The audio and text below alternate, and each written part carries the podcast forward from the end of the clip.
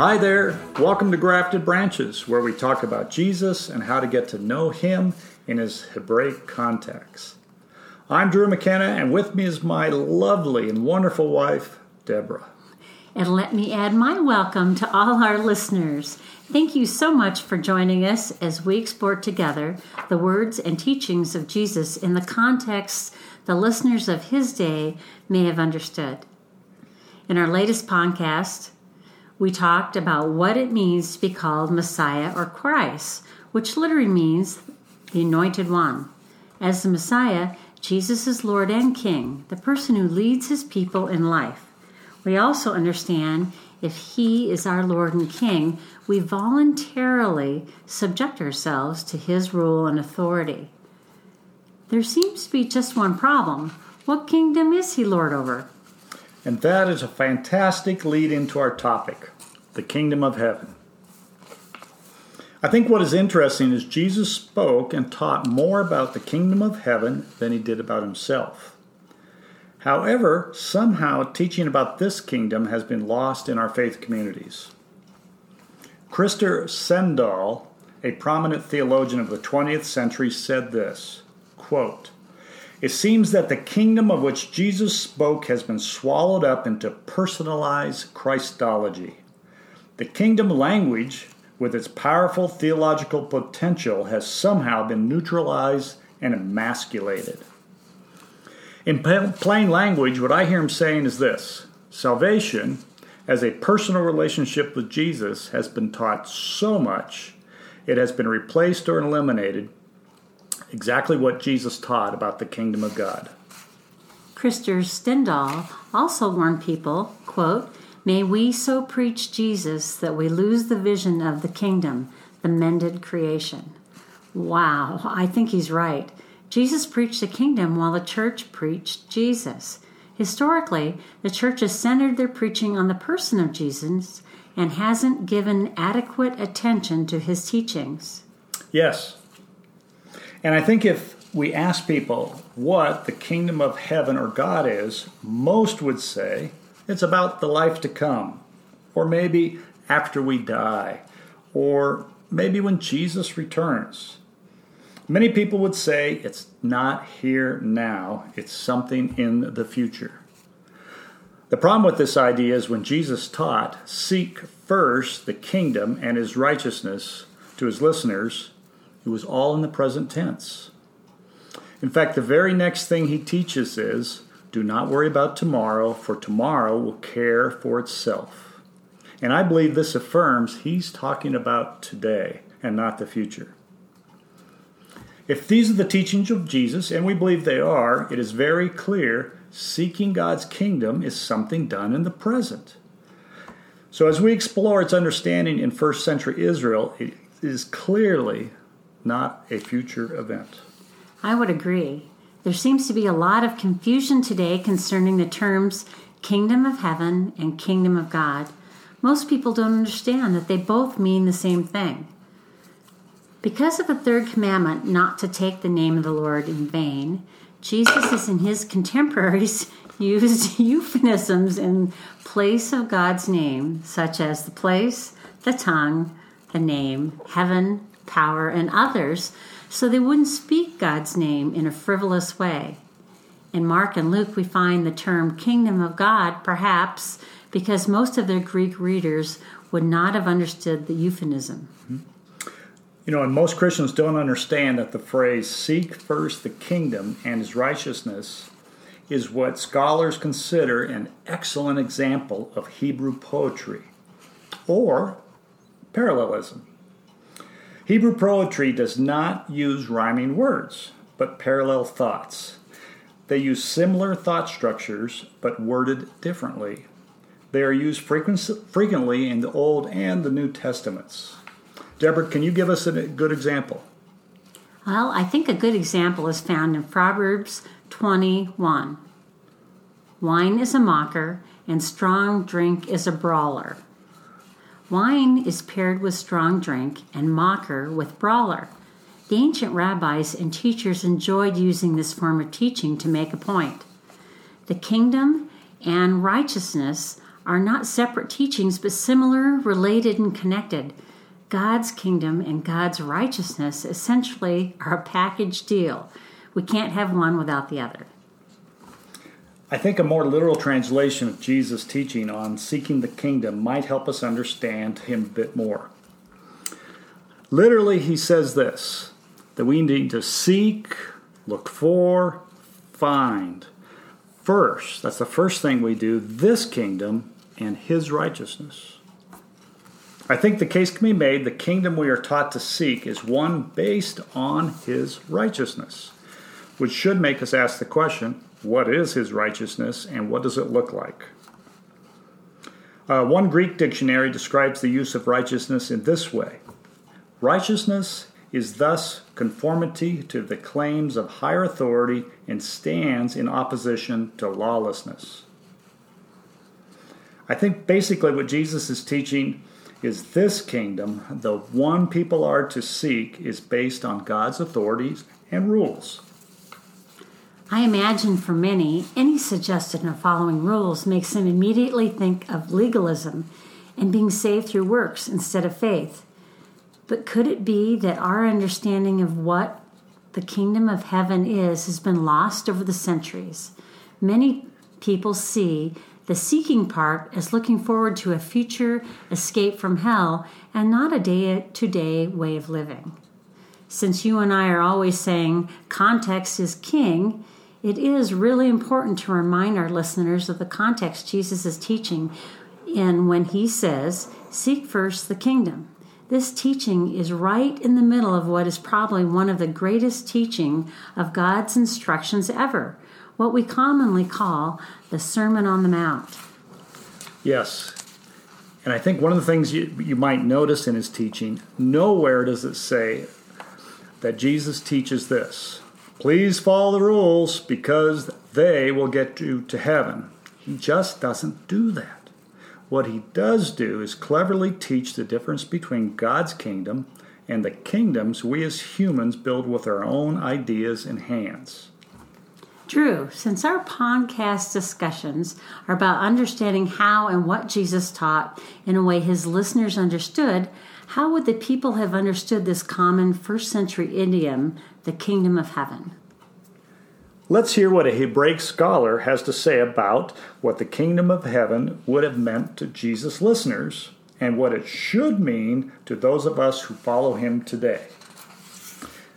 In his study, The Kingdom of Heaven, Joseph Frankovic writes A key verse in the quest for attaining an accurate understanding of the kingdom is in Matthew 6:33.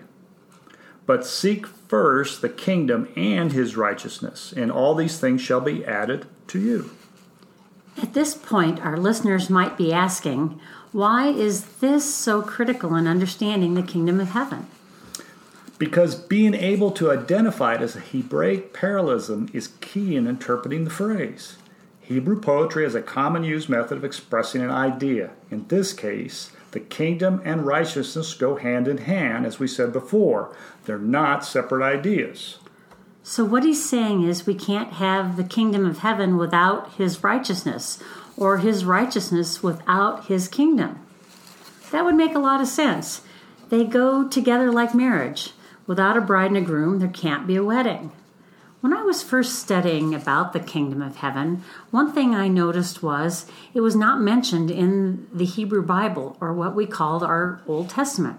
So, without understanding the culture of first century, we might mistakenly think Jesus is developing a whole new idea and teaching on his own. As always, after digging a little deeper, we actually find Jesus is using this phrase, kingdom of heaven, which was very common in his day his listeners immediately understood what he was teaching about. Yes. It appears as kind of a technical term in both the New Testament writings and in rabbinic literature. Frankovic tells us if we were to ask a Hebrew speaking rabbi where in the Old Testament the kingdom of heaven first appears, he would say, quote, The Lord reigns forever, unquote. It's a quote from Exodus 15 18. It is the song of thanksgiving after Israel passed through the Reed Sea. He goes on to write, quote, They sang this song because they had been redeemed. God had delivered them in the most dramatic way from their enemies. They had seen it with their own eyes. They had walked through the parted waters. Thus, the sages concluded that the kingdom of heaven was first manifested at the parting of the Red Sea. Our listeners understand that God saved Israel from the Egyptians by passing through the Red Sea on dry ground, and that God is always sovereign over his creation. But that's not what is meant by the term kingdom of heaven, is it? Frankovic emphasized that the rabbis fully understood God's sovereignty over all things. However, there's a distinction between God's absolute sovereignty over the universe and those who have chosen to recognize His sovereignty and obey His will. This is where understanding the Hebrew words for kingdom of heaven brings greater understanding to Jesus' teaching. In Hebrew, kingdom of heaven is Malchut Shamayim. Malchut comes from a three letter root, which means king. Lachamelech means to enthrone someone as king. Shamayim in Hebrew means heaven, and it is a common way to avoid using God's name in a common or frivolous manner. Frankovic adds the rabbis enjoy talking about people of faith who submitted their wills to God and were allowing Him to reign in their lives. I think there are a lot of people who would acknowledge that there is an omnipotent God, but few people take the next step and respond, respond to God in a radical way and make God king in their lives. Yes, the kingdom of heaven is all about community and people who have individually yielded their lives to Him and desire Him to reign. We aren't talking about people who follow a long list of rules. What we're talking about is the kingdom of heaven is established upon people who have submitted to their will, their will to their heavenly Father. They have made God king and he reigns in their lives. Unfortunately, in our current Christian culture, we cringe at the thought of submitting or obeying. We talk a lot about freedom in Christ and chafe at the idea of following any type of rules.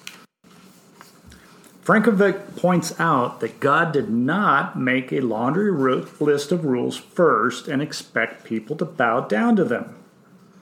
The reality is, we all tend to reject rules and to try to find an angle around them. He does point to a rabbinic parable, and I'll read it for our listeners. A student asked his teacher, why were the Ten Commandments not mentioned at the beginning of the Torah? The rabbi responded, This can be compared to a king who entered a province and said to the people, I will reign over you. But the people answered him, You have done nothing beneficial for us that you should merit reigning over us. What did the king do? He built for them a wall. He built for them a water system to bring water inside the wall and he went out and made war on their behalf against their enemies. Then he said to them, I will reign over you. They answered him, Yes, please, reign over us. Thus, God brought forth Israel from Egypt. He divided the sea for them. He caused the manna to fall for them. He raised up a well in the wilderness for them. He brought the quail for them. He made war against Amalek for them. And then he said to them, I will reign over you. And they answered him, Yes, please reign over us. God saved them from the kingdom of Pharaoh and brought them into his kingdom. Essentially, God redeemed them first and gave them the Torah, his instructions for living. That's what Jesus did. He first healed, fed, taught, and cared for people. That's what led them to desire God's kingdom. Hmm, we're beginning to see a pattern here. First, a person experiences the redemptive power of God and then they respond. The normal response, once the person has been saved, redeemed, or set free, is Yes, please reign over me. No one wants to live under a tyrant. The King of Heaven is about God's redemptive power impacting humanity. It is a present reality. I want to mention something uh, we talked about in our last podcast. Uh, the name God gives Moses is Yad He Vav He often translated as Yahweh or Jehovah. it means past, present, and future. God told Moses Israel would no longer know him as El Shaddai, the God of power, the God who created time and is always with his people, past, present, and into the future. Why do I bring that up? Because the final words of Moses' song in Exodus 15 18 are this The Lord shall reign forever and ever. The Hebrew translated forever is olam and has a broader meaning than forever. It's something that starts now and continues into the future. In Matthew, Mark, and Luke, the idiom kingdom of heaven or kingdom of God is used about 45 times, while eternal life only about nine times.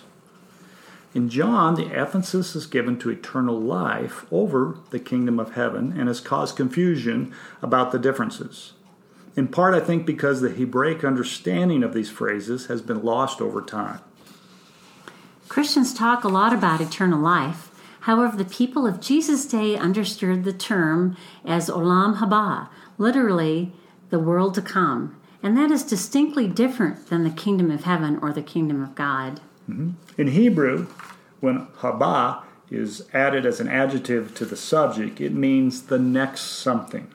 For instance, Shavua haba means next week. And we could do the same thing with a day, a month, a year, and so on. Most people don't understand the term eternal life is also a first century Hebraic idiom. It was understood to mean not just something that begins in the future after we die, rather, it starts now in the life of the believer and continues into eternity. I like the way Ray Vander Laan describes it. It's a life lived according to God's Word, a life of completeness and fullness.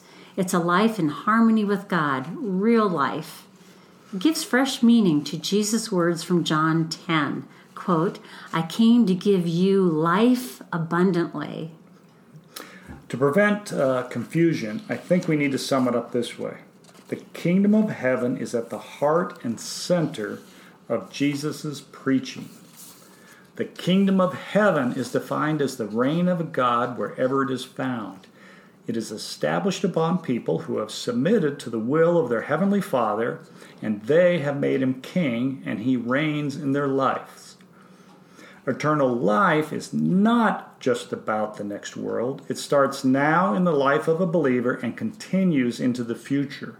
It's a life lived according to God's Word, a life of completeness, fullness, and in harmony with God. And that brings us back to where we started. How do we know we're living in God's kingdom? When we make Jesus the Messiah, our Lord and King, and live under his rule. That's when we know we're living in his kingdom. I believe Joseph Frankovic says it best. A person who has entered the kingdom of heaven gets involved in people's lives. He or she pursues a lifestyle characterized by mending our broken world. Where there is hatred, he or she sows love. Where there is injury, pardon. Where there is doubt, faith. And where there is despair, hope. Where there is darkness, light. And where there is sadness, joy.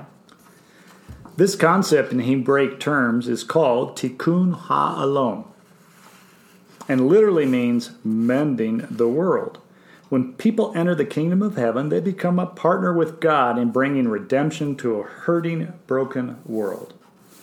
Jesus said this Seek first this kingdom and his righteousness. The Hebraic parallel is a package deal because his kingdom is filled with his righteousness. And that is the topic, by the way, of our next podcast the Hebrew concept of righteousness. I can't wait, and I believe some of our listeners will be surprised and challenged when they hear what it meant to Jesus' listeners and what it should mean for us who follow him today. Well, I know it's time to go, so I want to thank all of those who have joined us today. The topics we discuss, discuss here are by no means in depth. To find further resources on these topics, I suggest our listeners go to our website, graftedbranches.org, where you will find scholarly resources to help you in your personal studies. And for those of you who would specifically like to dive a bit more in depth into understanding the Hebraic idiom, the kingdom of heaven, articles written by Joseph Frankovic and other scholars may be found on the Jerusalem Perspective website. So until next time, as always, get to know him, what he taught, and then go and live it.